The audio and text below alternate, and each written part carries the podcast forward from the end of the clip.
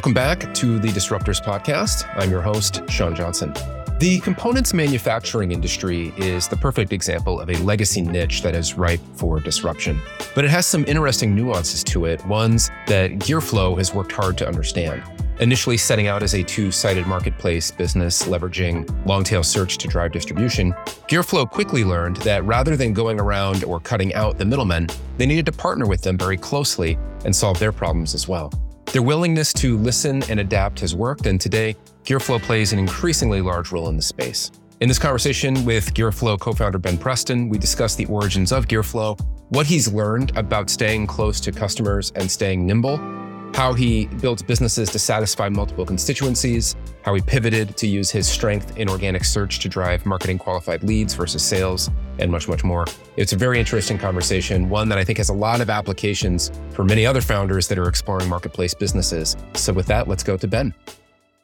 All right, Ben, thank you so much for being here. Really excited to do this with you. It's been fun to watch the Gearflow journey, maybe not from like the complete beginning, but but from pretty early pretty on. Close.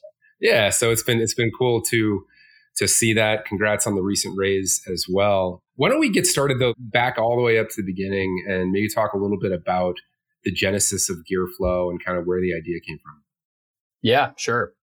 So yeah, so I took your class, I would say twenty nineteen, and we started end of twenty eighteen. So pretty close to the beginning. So the genesis is, so my business partner, Luke, his family business is a construction equipment dealer here in the Chicago area. So he worked for his family business for a while. I was in ad tech at the time when we connected, but the genesis of the idea was their business, their family business is all about renting equipment. So therefore, when that equipment is down or broken down, it's their largest cost. So that's downtime, right? What he found was that a ten dollars part or lack thereof was causing tens of thousands of dollars of lost revenue, downtime. And it was a huge pain for him to get the parts to get their equipment running, never mind the actual end customers that they were serving with mixed fleets. So the genesis was really, man, a ten dollars part shouldn't cause a ten thousand dollars problem. Let's open up access to these part suppliers in a way that really works for the industry. Yeah. Um, so that was how we, we got going at the end of twenty eighteen, and we've learned a ton along the way the last four years. So happy to dig into that. Yeah, yeah, yeah. So I guess first of all, just to just to kind of point out the pain just a little bit, make it a little bit more acute. Obviously, it's a marketplace business, lots of examples of that. And one of the questions that is always interesting to me is, what were the dynamics between the two parties that mm-hmm. prevented something like this from existing prior? Does that make any sense? Yeah. Yep. So it's a great question, because we went in with preconceived notions around what the industry needed, which is the pain really stems from, think of an end customer, which is a contractor. They could be doing excavation or paving or what have you. They have a mix, what's called a mixed fleet of, of equipment. So they're relying on multiple brands of equipment to get their job done. So therefore relying on multiple different part suppliers or dealers to get the parts they need and the service they need to keep that equipment running. What we assumed was, okay, the industry needs a marketplace where suppliers upload. We find all these parts suppliers around the country. They upload their parts listings. Buyers are going to go Google those, find them on the marketplace, check out with their credit card, and it's going to be like an Amazon-like experience, right? But the more we dug into it, there was an element of that, but that is the polar opposite of how bar- parts are bought today. The reason this has not existed is because parts are not bought like paper towels. There is a heavy reliance on the dealer. And when it took us a while to get here, but what we found is really it's the, it's almost it was like a psychological challenge, right? So if I'm an end customer and I'm a mechanic and there's twelve different brands of equipment and all of them have a different specialty and I'm on the line to get that equipment back up and running, I'm going to make sure I call my dealer, who's the expert on Bobcat, to make sure that I am getting the right parts I need to get that Bobcat up and running the first time. Hmm. Right. So this human element of having shared accountability with a dealer and someone that I've been trusting for ten years is irreplaceable. So the Amazon type model was and will always be, in our opinion, secondary option. Right. Hmm. So I call my dealer. They say, sorry, I'm out, especially now with supply chain issues. Then I go try to scramble to figure it out on my on my own. Hmm. But we found Amazon has a thirty-three percent return rate in our category. And there's this whole forcing an industry into preconceived notions around what a marketplace should be. Mm. And we had to reverse it. We had to really learn, get close to customers on how they, what their workflow is, how parts are bought and sold today. And what are the elements that really drive that transaction to figure out how a marketplace needs to fit with the industry. And I think that's why this hasn't come to fruition today, because the nuances are huge. yeah, yeah. You really need a platform tailored yeah. to that. So, so you're, it seems like the relationship with the dealer is a pretty important one for you all to be successful. Um, mm-hmm. How did you navigate that? Because like there's lots of stories in other types of marketplace businesses where the marketplace, the, the company goes in suggesting altruism, suggesting we're going to play nice. And then mm-hmm. as they acquire power, they start to squeeze the middle middle middle persons out of the equation or whatever it is. And I think as a result of that, especially like in a B two B kind of context, people have gotten a little bit savvy to that. So mm-hmm. how did you go through the process of building relationships with the dealers? What were the pain points maybe that the dealers had that you were able to help out with? Like, how did that whole process go where yep. they were able to kind of see like, you're not trying to box them out, but you're trying to be helpful to the ecosystem? So I'll tell you, that's the number one perception challenge that we're constantly battling, because like a lot of these industrial type of businesses, you, we, it's called the equipment triangle in construction, where you have equipment manufacturers, they sell through dealers, dealers support end customers, right? Okay. So we needed to figure out, how do we support all three layers, or else if one doesn't play ball, then we're we're out of luck. So first of all, it certainly helps that my partner, Luke, his family business is a dealer, right? So we can go in and say, hey, if we were built this, if we built this to cut up the dealer, he'd be disowned. So yeah. that level of trust is yeah. so important, right? I think the number one thing that tech companies have a hard time with is they say, hey, I'm from tech and we're here to disrupt construction and save the I'm day. I'm here to save so you. Listen, yeah. Exactly. Listen to us how things should be done, right? Yeah. That's where walls go up.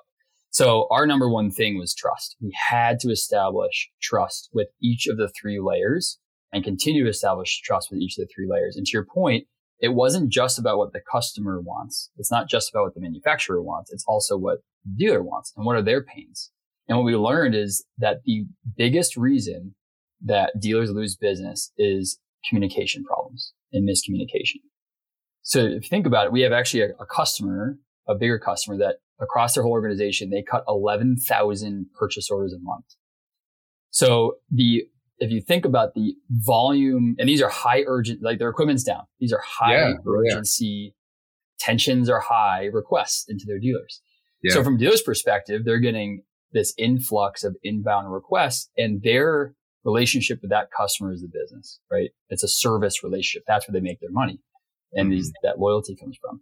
So we had to really understand what were the communication breakdowns and the operational inefficiencies on the dealer side that we can really help turn into sales enablement tools to differentiate with those end customers to provide a better relationship in order for this to all work, right? So it really, it took and continues to take tons of learning and listening on each element of the supply chain on how their yeah. workflow is done in their process to really start to understand what needs to be built and continue to be built for this problem. How did you go about, I, I'm familiar with some of the other courses that you took. I'm familiar with kind of, I think, how you see the world. And as you've already stated, being close to the customer and, and listening and incorporating that feedback is super important. How did you go about building early versions of the product to try to solve mm-hmm. this problem? How did you stay agile kind of in the early days? What were some of the, maybe the practices or yeah. even tools that you used? Like, how did you, because when you, when you write code to a certain degree, it's a little bit like concrete, it's difficult to change. So like, how did you, given that you knew that there are these three parties that I have to try to satisfy and that I don't totally know what that ideal solution is yet, how did you go about doing that? Mm-hmm. So if I wish I could say that everything was intentional retroactively, but we led with the philosophy of we're going to build this plane as we fly it. So I, so my partner and I, we quit our jobs to go on this thing full time end of twenty eighteen. At the same time, I went night school at, at Kellogg. Yeah. The first what iteration was we're going to allow parts to be uploaded and sold on a marketplace. That's the business. It's going to be huge, right? We had all these notions like, hey, it works in all these other places. Yeah. Of course, we're going to want to do it that way. Yeah. The more we dug into it, the more we're like, hmm, crap, suppliers need to be self-sufficient on this thing, right? We need to build tools for suppliers, almost like a Shopify light type of platform, because a lot of these guys are used to selling off of a brochure in their local area. So then we built those tools. And we're like, as soon as we get those tools out, man, this thing's going to explode, because then all these suppliers are going to sign up. They're totally self-sufficient. Then we got that out, and it first attracted a certain type of supplier, not all suppliers. So we had to really peel back the layer of, okay, who are suppliers? We have your aftermarket component level, like mom and pop tire shop down in Texas, all the way up to Case New Holland that manufactures equipment. They have a million parts that they sell through seven hundred dealers. So those two organizations are massively different, right? So we started to uncover the nuances with suppliers. But then what we learned is that buyers were coming in. They were buying once, buying maybe twice, leaving fantastic reviews. Our M P S scores were through the roof, but they wouldn't come back. I'm like, what the hell is going on here? Then it was hitting the phones. And we were, again, this whole building the plans we fly it. We were, our only lever we could pull was get out there, like get out to expos, get out to customers, interview these customers and learn. And what we learned is the whole marketplace experience we spend so much time building, that's not how they want to buy parts. Yeah. We will, we learn we will never be their primary option if this is their experience, right? Because what they're used to is saying, hey, why would I use you guys if I'm just, I just call my dealer, right? Yeah. I just say what equipment it's for, the parts I need, and then they send it back to me. So that's when we had to build buyer software around that workflow. So it's non-disruptive, right? And we needed a, yeah. a way where they could come in and trial it. And yeah. now, we're, so we built those tools. We're like, man, once those guys have these tools, then they're going to keep coming back and keep going back and going. Then we hit the next step, which is they're keep coming back, but they're only using us for the hard to find parts and the parts that their dealers might not have because their primary options are not on Gearflow. So we had to build tools for them to then invite their dealers to participate in a very cohesive manner that respects the relationship, their custom pricing, all that.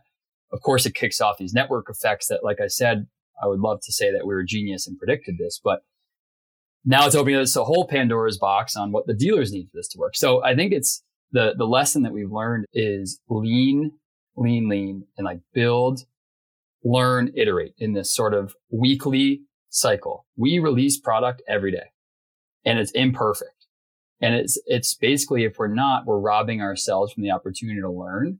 And I think the construction industry, so a stat for you is that they are, construction industry is the second furthest laggards in digitization, and coupled with a McKinsey study shows that we were by, there's a measure of productivity as dollars or revenue per labor hour worked. We are in construction less productive by that measure than we were thirty years ago, where the rest of the economy is up three x in that same measure because of Slack and productivity tools and all these things that we're advancing forward. So our hypothesis here is no one has spent the time learning and listening to what the industry truly needs and how it works with their process. And everyone's trying to force them into preconceived notions of what they need that works elsewhere. So our whole philosophy of we're going to build the plan as we fly it. We're going to be, we're going to be comfortable with uncomfortable, imperfect product, all yeah. with an opportunity to learn and really lead with this listening and humility, but combined with this sort of will to just yeah. keep going and keep driving. So that's the four years in a nutshell. Got it. The, so, I mean, you have a lot of humility around things, but if you were to talk to yourself from four years ago, knowing what you know now, or if someone were to come to you in a different vertical, let's say, and there's a lot of industries where there's like a middle, per, there's a dealer kind of model, right? And mm-hmm. uh, they have similar types of dynamics.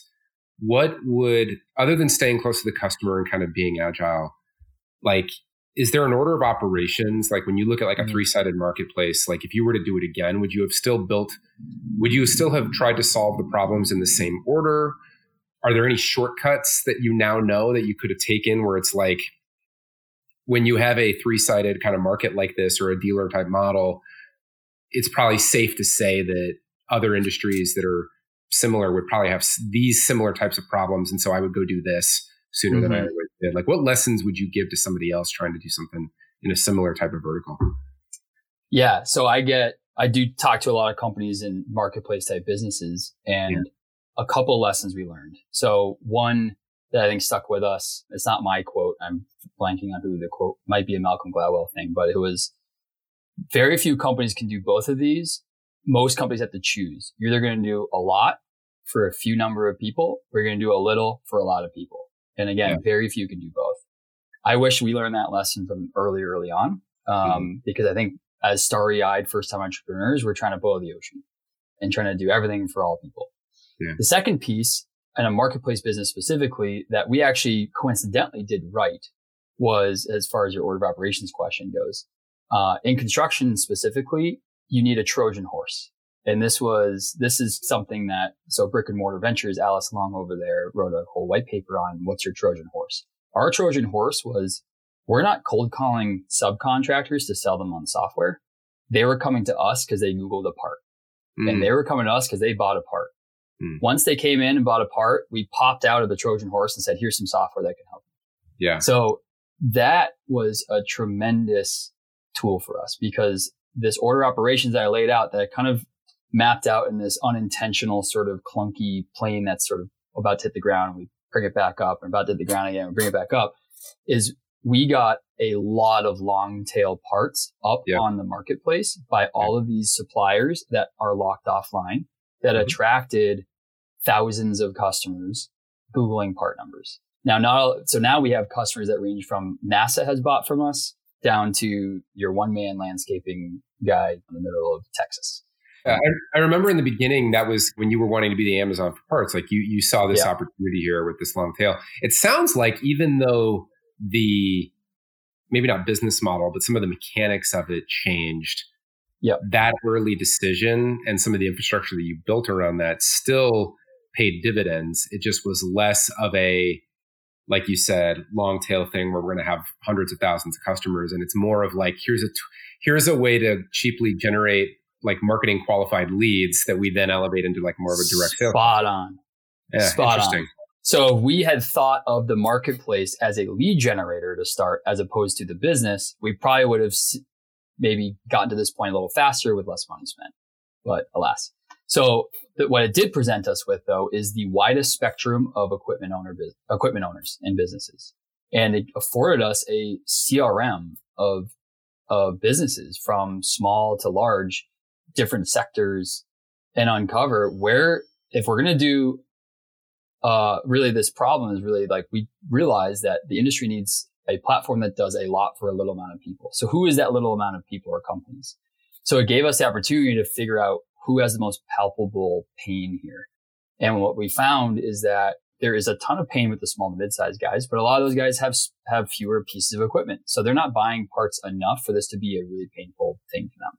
Yeah. Can we still serve them? Absolutely. But I think it stops at a certain point where really that's the starting point for these larger organizations, where the more volume, the larger they are, the more equipment they have, the more equipment they have, the more chaos is introduced, more chaos comes with more pain. So that's really where we realized the opportunity was most recently, is we, it's, we're parts at the center of a productivity issue for these mid to large size end users. Mm-hmm. And their margin, they have no room for error on their job sites. So when they have a situation like parts that's at the center of a productivity issue, and that productivity is death by a thousand cuts, not just because they can't get the parts, but because of human error and lack of reporting and time it takes to cut P Os and all of these things, we realized that that was where we had to drive our attention to it. So, got it. Are there any nuances that you discovered when you're dealing with, like, when you're when you're when you're entering into a space that has a dealer type of model? Mm-hmm. Are there nuances that are important to keep in mind? So things like the degree of price transparency, like there's, it seems like there's a reason why they always are like, call us for information and stuff yep. like that. Like, what have you learned maybe about some of the nuances of how they do business and how one can try to map to that as, as, as much as possible through digital? For sure.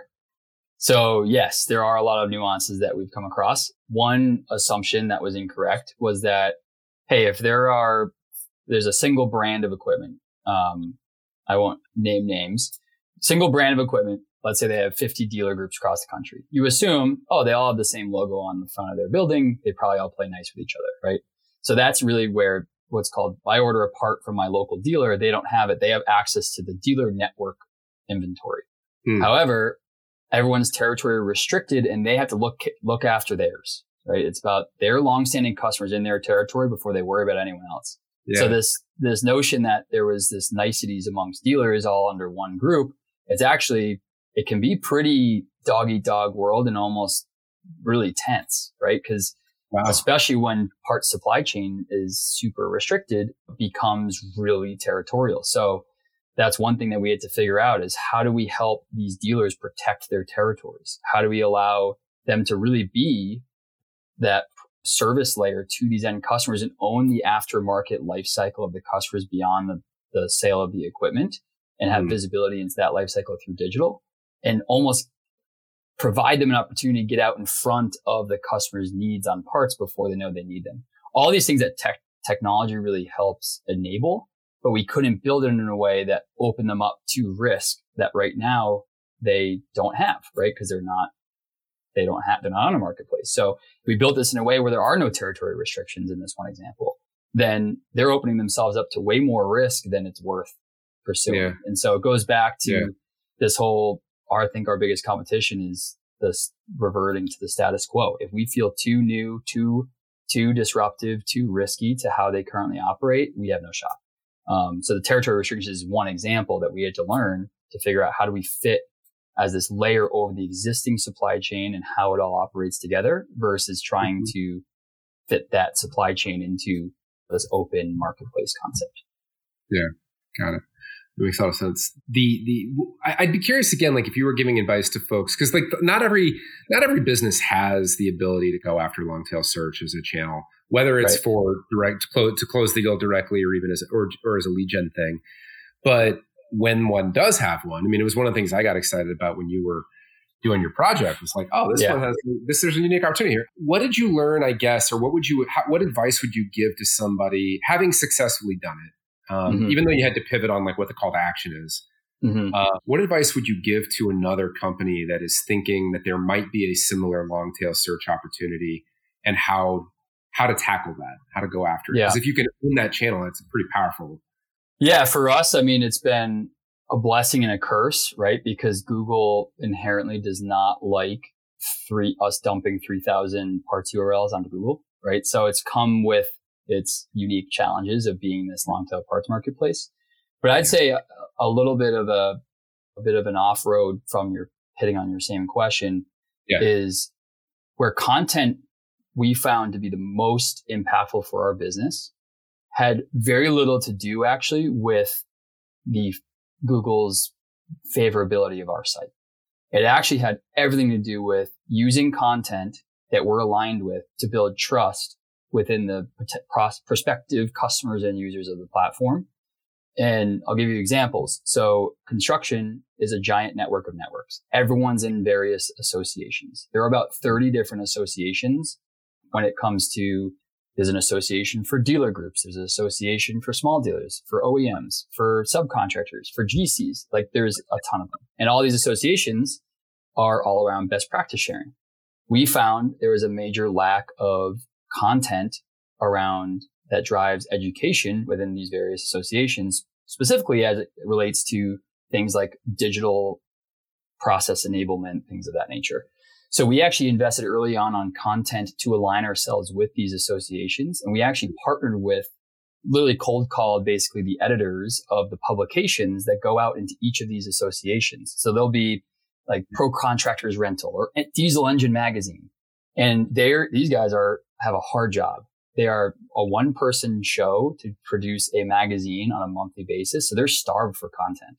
So we yeah. actually developed a ton of content that broke down this trust barrier, like yeah. that we originally were facing.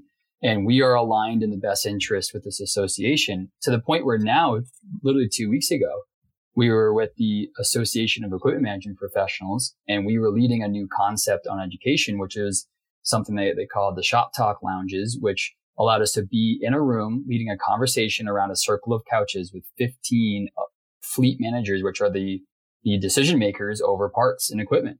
And we were partnered with this association on leading education there, which grants us unprecedented access to what the industry needs, prospective customers, and the whole bit. So The long tail yeah. S E O piece is an ongoing technical S E O opportunity, but also challenge. And it comes with yeah. a lot of learning, pain, and suffering. But I think yeah. for entrepreneurs that are just getting going, leaning yeah. into what opens up access to networks and groups and allows you to be a trusted confidant in your domain, content has been the number one way that we've been able to get there. Any nuance or any any best practices you've learned in, because again, like on the B two B side, every every almost every industry has a similar setup and and mm-hmm. what what else have you learned about working with these associations, whether it's the trade show stuff or what mm-hmm. how how you it seems like it's really easy to abuse that relationship, right? And mm-hmm. and to try to make the ask through your content or be a little bit more hard sell than they potentially want. So it seems like that would mm-hmm. be, and if you abuse that relationship or or or that relationship sours, now you're locked out of those, yep. those and not that many gatekeepers, right? So like anything yep. you've learned about like maximizing that relationship and creating as much value for them as possible? For sure. So the way to abuse those relationships is to use that as an opportunity to sell. These guys sniff that out right away. So they get sold to all the time. And it's, this is how you should do things. These are the features you should use. This is how we solve your problems. Our approach, it went coincidentally a page out of Dave Schoenthal's book, The Human Element, which I was just skimming through literally right before this call, around co-designing.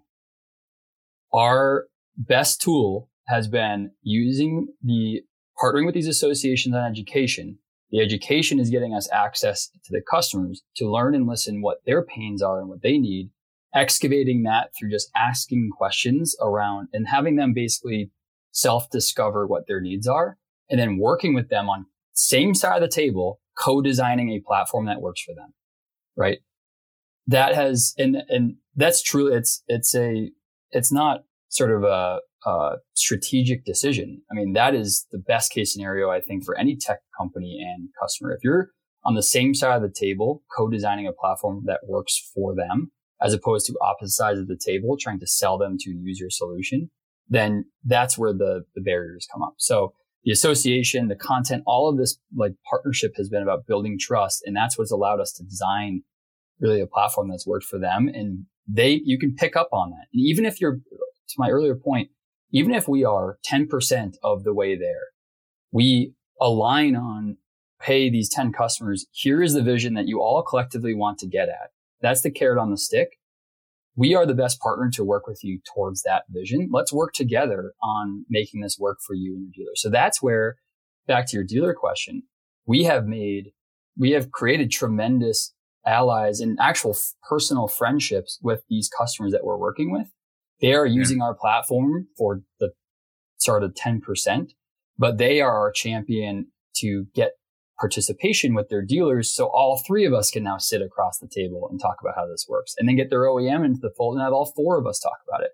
So it's been really powerful to align on this idea of we're going to co-design this with our customers in a way that's scalable, right? We're not talking about building a custom software shop, but that's where, in my opinion, one of our advisors, Sam Shank, who's founder of Hotel Tonight, we were, this is sort of an aside, but we were thinking like, we need to hire a head of product. We don't have anyone over product management. And he asked a couple of questions. He's like, well, who's doing it now? And I said, I am. And he's like, well, do you like it? I said, yeah, I love it. And he's like, well, there you go. He's like, the founder should always be the head of product. And if you're head of product, I come from a sales background. Sure.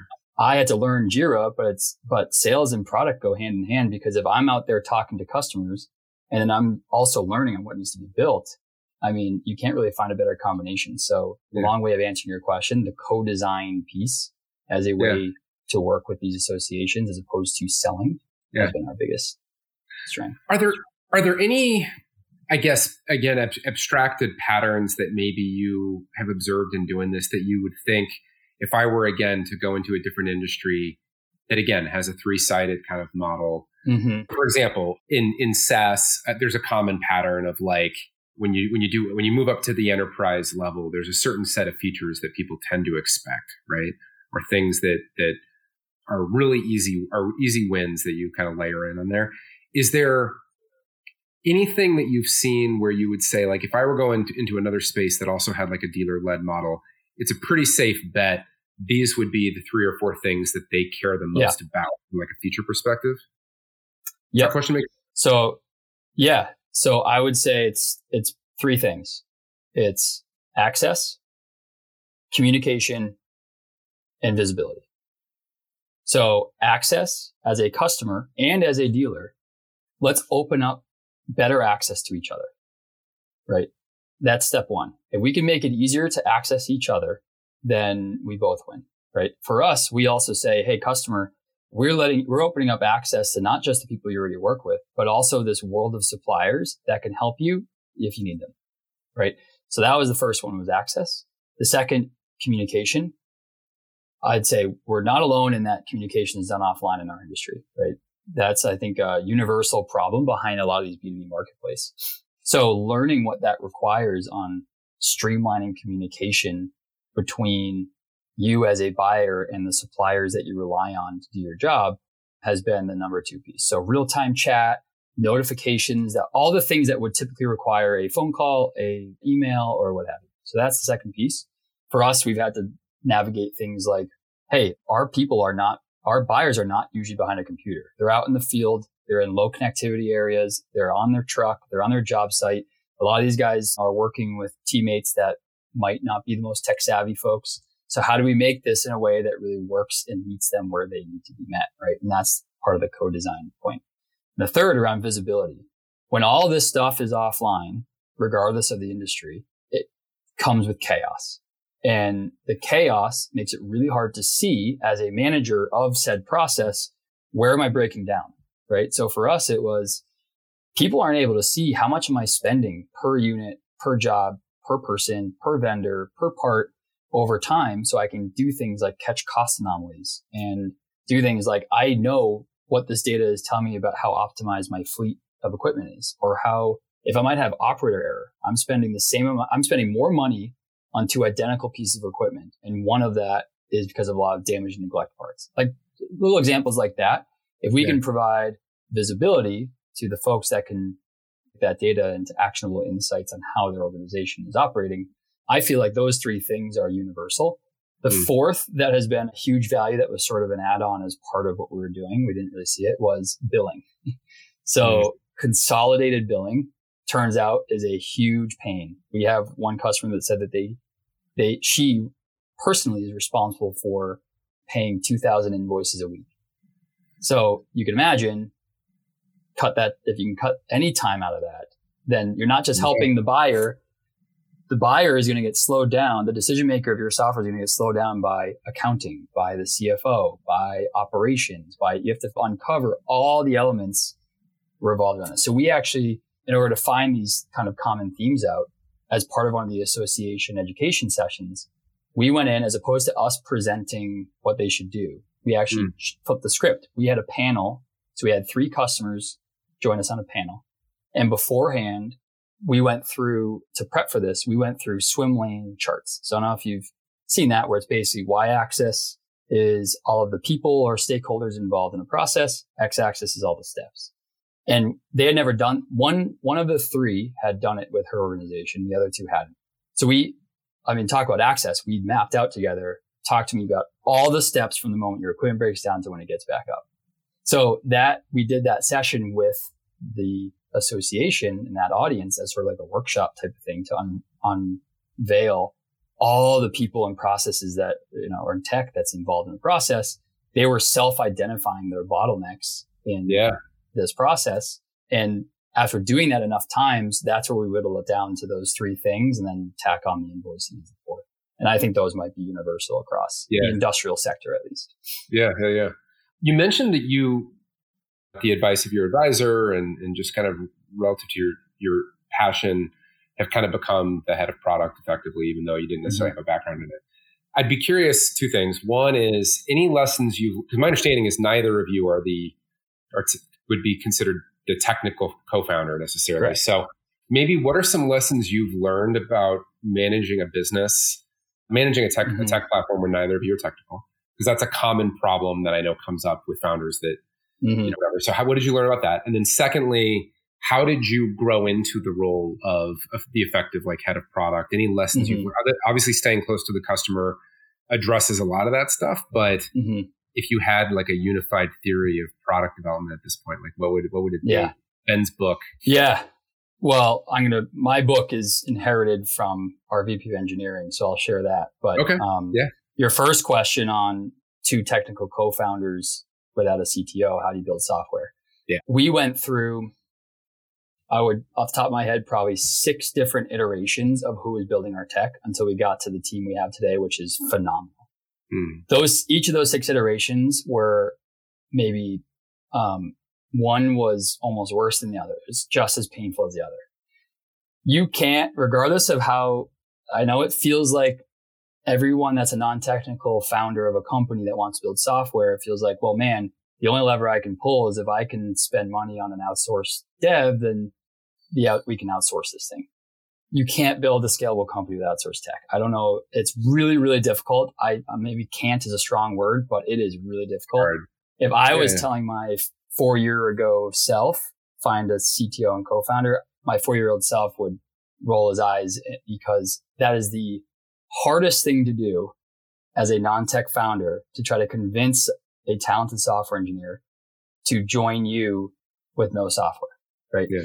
So I could explain all the iterations, but I might have to save that to the point where we're at today. So today, along those iterations, we have a team of only four engineers, and that's actually really intentional. And that was also driven by our V P of engineering, Torin Billups.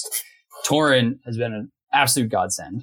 His philosophy really drove my product philosophy, and that we work really well together on, which is this whole idea of build, learn, iterate, and mm-hmm. as short of a cycle as possible. And yeah. nothing in our organization waits longer than a week to get out. Uh, if it, if we are building something that is a longer than a week scope, it's too big.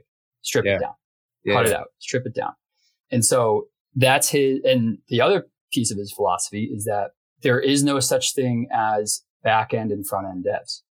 We have only full stack folks, and it should be about versatility. Right. Mm-hmm. Everyone should be able to do anything and take ownership over the product that they're working on. Yeah. Um, and the third is there should be no product silo, engineering silo. Right. Yeah. I think a lot of organizations, from what I've been told through our engineers who have a lot of different yeah, experience in different yeah. teams, yeah, totally. Is you become ticket takers. Right. Yeah. And, and the last thing anyone, just personally for motivation, you don't want to be a ticket taker as an engineer. But second, you're robbing the organization from having more brain power behind business problems and priorities. So tor- the, the number one, my product playbook is the number one, I can't code. So the, the two things that I can do to best support our engineering team is, one, talk to customers, like you said. I know it's like a beaten dead horse here, but get but out. Most, I mean, like it's shocking how many organizations don't do it or don't shocking. do it. Yeah. Particularly product people, head of yeah. product.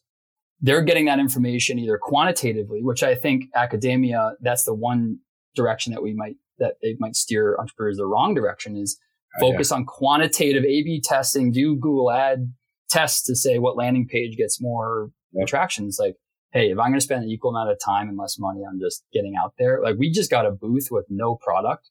We had a mocked up InVision P D F clickable thing, and we just got out there to an expo and talked to yep. many people. It's super uncomfortable. But the sales background maybe helps a little bit, but it's uncomfortable for anyone.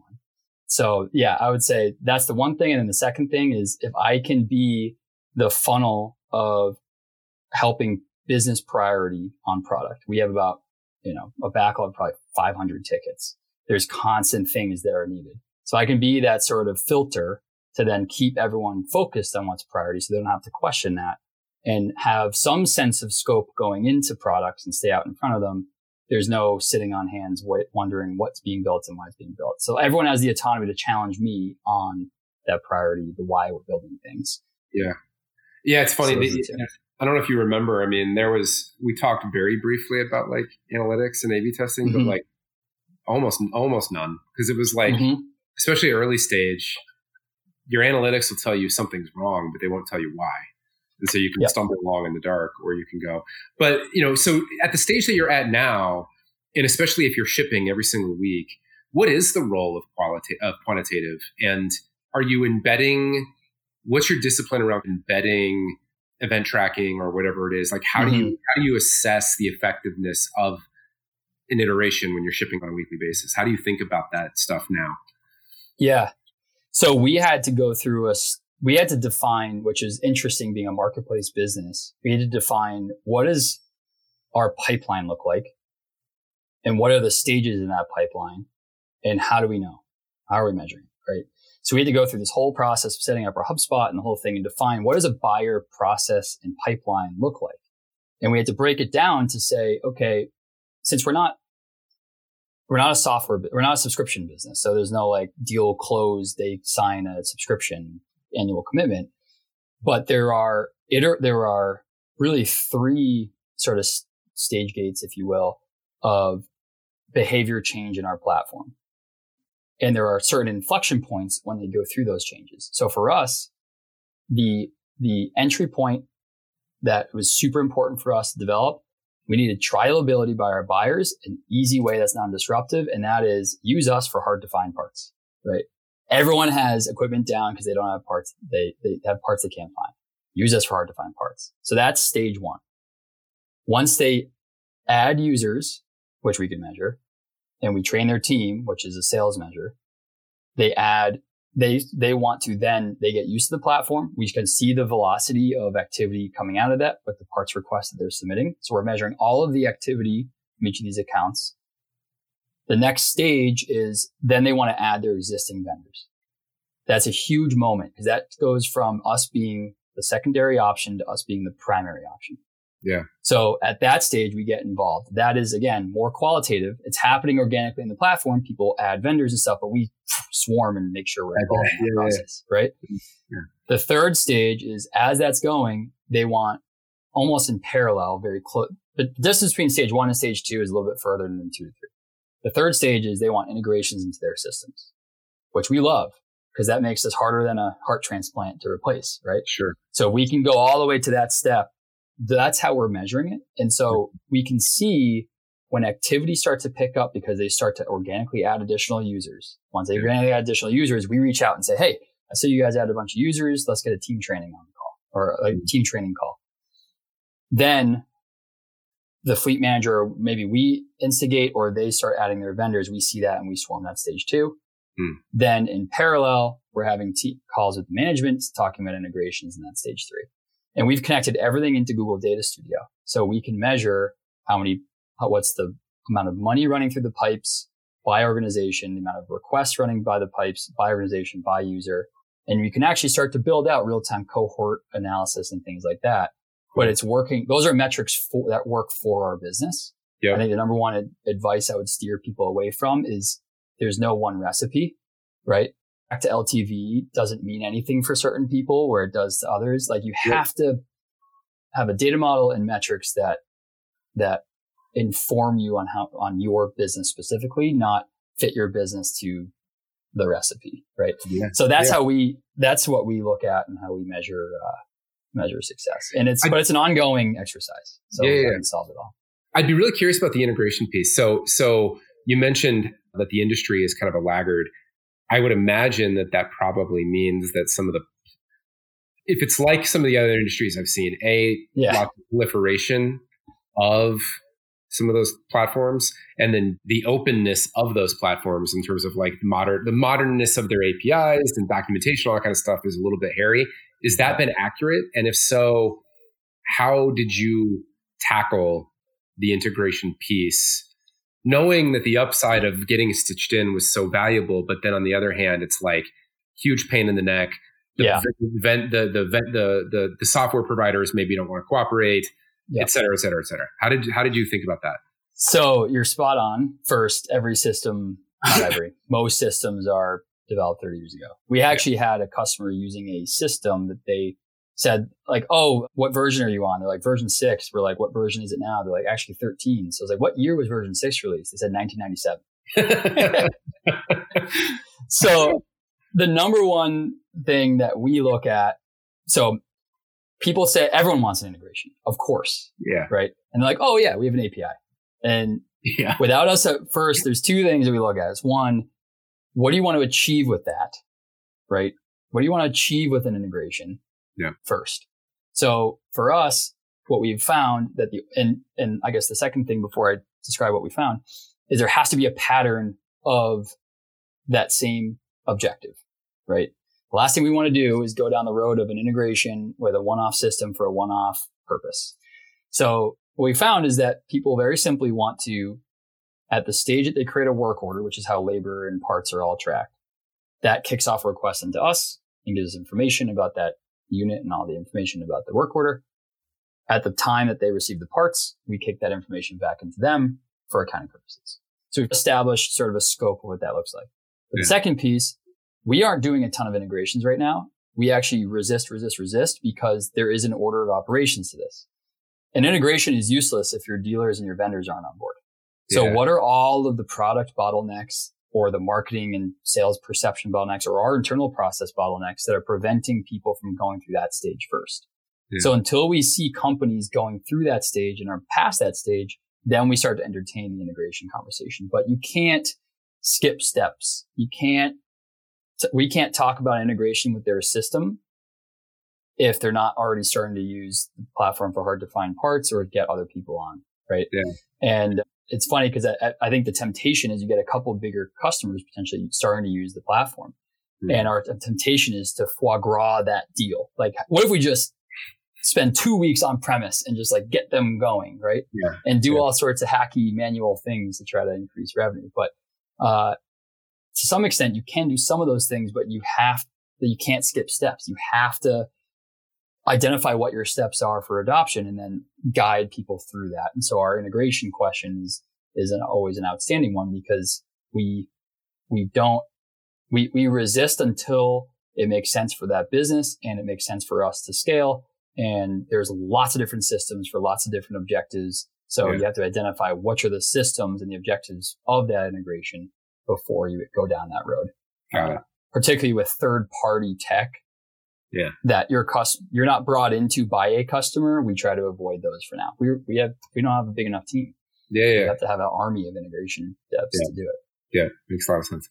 You mentioned earlier supply chain impacts and things like mm-hmm. that. Like, how, was how did how did COVID impact your business? Was it a net positive because of some of the the, the problems being exacerbated for your clients, yeah. or what did you what did you encounter as this has unfolded? Yeah. So frankly, it was a net positive. It was a tailwind for the business. I think what it did was it did exacerbate the need for parts, but it also surfaced that the problems that stem from parts. Mm. First and foremost, equipment downtime. And everyone is out to try to avoid equipment downtime. So it did open up, it did bring this parts problem to the forefront of everyone's mind because people just simply cannot get the parts they need. Yeah. To get up and running. But this is a perpetual problem, right? Because of all the other things besides just the sourcing part, which is a small part of what we do, all the other things that didn't uncovered along the way. Mm-hmm. Uh, so I don't know if it was good, good or bad for us, but I would say tailwinds for the business. Of course, downturn, downturn in the economy is also uh, headwinds for fundraising. So it was an interesting time to go fundraise. Yeah. Uh, but yeah. nonetheless, yeah.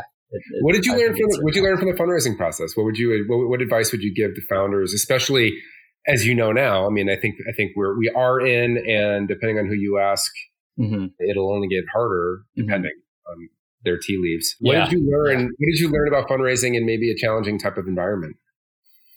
I'd say it goes back to that whole mantra of, are you going to do a little for a lot of people or a lot for a little amount of people? The number one econ like. economy proof, probably a way to fundraise is customer champions. If you have customers, because as every part of diligence is you're going to call customers, right? And you're going to call customers as a V C to understand not just what they feel about Gearflow, but also tell me about how big of a pain this is. Is this worth having a thesis around? Because you're evaluating deals, not, you're not looking at Gearflow at another parts marketplace. You're looking at Gearflow, maybe some fintech company, and you have, you can only make one decision. Totally different problems. And so I think having these customer champions and investing your time with these people had helped a lot. And then the other piece for us is like, it's fundraising is an iterative process, right? And then the number one reason why we got no's was because we did a bad job of succinctly sharing our value prop. The hardest thing to do, it's not writing ten pages about your business, it's writing one sentence about it. And if you don't get that across, especially when you're in a construction tech, which, you know, you're dealing with, Sean, you're probably looking at deals across countless industries. No one human can understand the nuances of parts and understand the nuances of, I don't know, like s- swim schools. So if you are in a kind of vertical, then you have to spend a lot of deliberate and diligent time really practicing that value prop in the first even couple slides of saying what you do, why it's a problem, how you solve it. Because in, in a bad economic time, we got a lot of no's from generalists because they didn't know enough about the industry. We didn't have a billion dollars of G M V. So, and the economy was bad. So we're going to wait. So we got our traction from construction tech, like, like brick and mortar, because we could skip the education for the most part about the problem, but that's the number one piece. And we didn't early on, we didn't spend enough time on shrinking that down and making it succinct. So we lose yeah. people. Yeah. Well, you just closed another round and you're off to, off to the races. What, what is the, what do the next couple of years look like for Gearflow? What's, what do you yeah. see on the horizon? So our vision is we're going to get predictive with our parts. We're going to get out in front yeah. of what customers need before they need them. Right? Yeah. Yeah. The reason that that has not existed yet is all of this. Again, you can't skip steps. Everyone wants to get predictive. It's one of these big shiny yeah. words out there in construction, just like autonomous vehicles, just like electrification, just like net zero carbon emissions, all of these things yeah. people aspire to, but it leaves people with this big, deep, dark chasm that they don't know how to take the first step. For us, in order to get predictive, you need to try to get maybe even proactive. Before you get proactive, you need to probably at least get some sort of rules-based system or something. Before you do that, you should at least be able to show trends of mm-hmm. how their costs are. To show them trends, you need all of their activity flowing through you. You get all their activity your dealers on, so it backs out. But our our goal is we can we can mitigate, if not eliminate, downtime by allowing us to predict when people need parts, because we are now that source of truth data set, not just for the, a single customer's fleet, but across yeah. all fleets across the country. So we can start to to match behaviors across similar fleets. Yeah, it's interesting because I think a lot of when you when you when you read a lot of stuff about predictive analytics and things like that in a manufacturing setting, especially, you it's sensors and it's like things that yeah. are on the devices themselves and things like mm-hmm. that. It sounds like you're able to go at it a different way because you have aggregate data sets. Is that exactly? So the yeah. only answer to predictive in construction, but also elsewhere, is I O T. Yep. O E Ms own the I O T data. It's up yeah. to them, right? Yeah. And they can only predict for their own machines. But yeah. with construction, you've got dozens potentially of different types of brands of machines. Yeah. So we yeah. literally, I, there's a customer that just re- revealed that he has seventeen different portals that he logs into to for parts ordering and telematics data, yeah. which is just crazy. And he's yeah. one guy trying to manage, a sh- he just tried to get parts. So for us, it's like, okay, what's a different answer to predictive? And yeah. to get predictive, very simply, you just need history. No one has history, deep mm-hmm. history across their own machines, never mind similar machines on different fleets. So yeah. that's the direction you, we're going, and we're along those steps. Are you able there. to capture data? Like, do you, are you able to capture data around like runtime and things like that? Or like how do, how, like, I would imagine that that's, a, that's, yeah. a variable. Like, are you running this thing twenty-four seven or are you? Exactly. There's yeah. a lot of variables. Yeah. But there's a lot of data that these customers have that can help yeah. that, that they might not know can help. And that, like I said, the integration step. At the integration step, what they capture at a work order level is the engine hours of the machine, all the characteristics, static characteristics of the machine, year, make, model, serial number, engine model, all the things about that machine, mm-hmm. the location of that machine, what job site it's on, yeah. the utilization of that machine. So there's a lot, the operator of that machine, there's a lot of things that are just inherently captured as part of their current process, but it's, it's just, not being used for anything. Yeah. Yeah. It's just a form. Yeah. So we can start to port that in. We're not, again, we're not going to sell them a predictive parts platform. You have to right. give us all this data. Right. It's a step along that, that process. So there's a lot we can do there. And of course, adding in telematics, adding in these other things are, are to enrich, add additional triggers. But man, we can tell them a lot about their fleet and a lot about what parts they need with the basic stuff they're gathering. Super cool. That's awesome. Well, Ben, I want to respect your time. This was really interesting. And again, like I said, it's been, it's been super fun to, to just watch your continued success. For, for folks that maybe want to learn more about Gearflow or, or, or, or you, where yeah. should we see you? Yeah. So because I'm in construction, I am also not invested any time in Twitter or Instagram or that sure. stuff because no one yeah, looks yeah. at it. So right. uh, you can always, anyone can always email me, contact me via cell, but also LinkedIn. And then, and awesome. Before I let you go, Sean, I have to share one story that I've shared a thousand times about okay. you. Oh, so wow.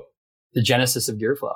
So you uh, uh, famously asked me, hey, Ben, can I use Gearflow as an example through SEMrush to see what keywords are most popular in reaching Gearflow? And I was like, sure, because I actually hadn't looked at it, didn't know anything about S E O. Yeah. The number one thing that popped up, the number one search term, do you remember what it was? Go ahead. It was a, it's a mechanic soap called Beaver Nut Scrub. And with no context given about what Gearflow does or what we sell, they, the whole class saw Beaver Nut Scrub and just whips their necks around and looked at me. I was like, It's, construct- it's it's soap, I swear. So I've told that story countless times. Uh, love it. But I love it. Is that still the case? If you went into if you went into S E M, you know today? that that deal. No. There's a dealer that had a ton on their shelves, and they actually sold like hotcakes. They sold out, and they're no longer even a supplier. So amazing, um, amazing. Yeah. That's super cool.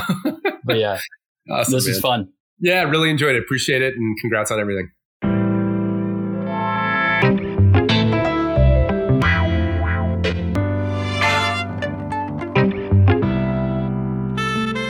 For more ideas on how to disrupt your own organization and how Manifold Advisory might be able to help, visit us at manifold.group slash advisory.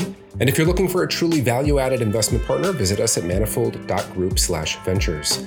If you found this episode helpful, we would love a review on iTunes, Spotify, or whatever platform you use. That's it for this episode. Thanks so much as always for listening. We'll see you next time.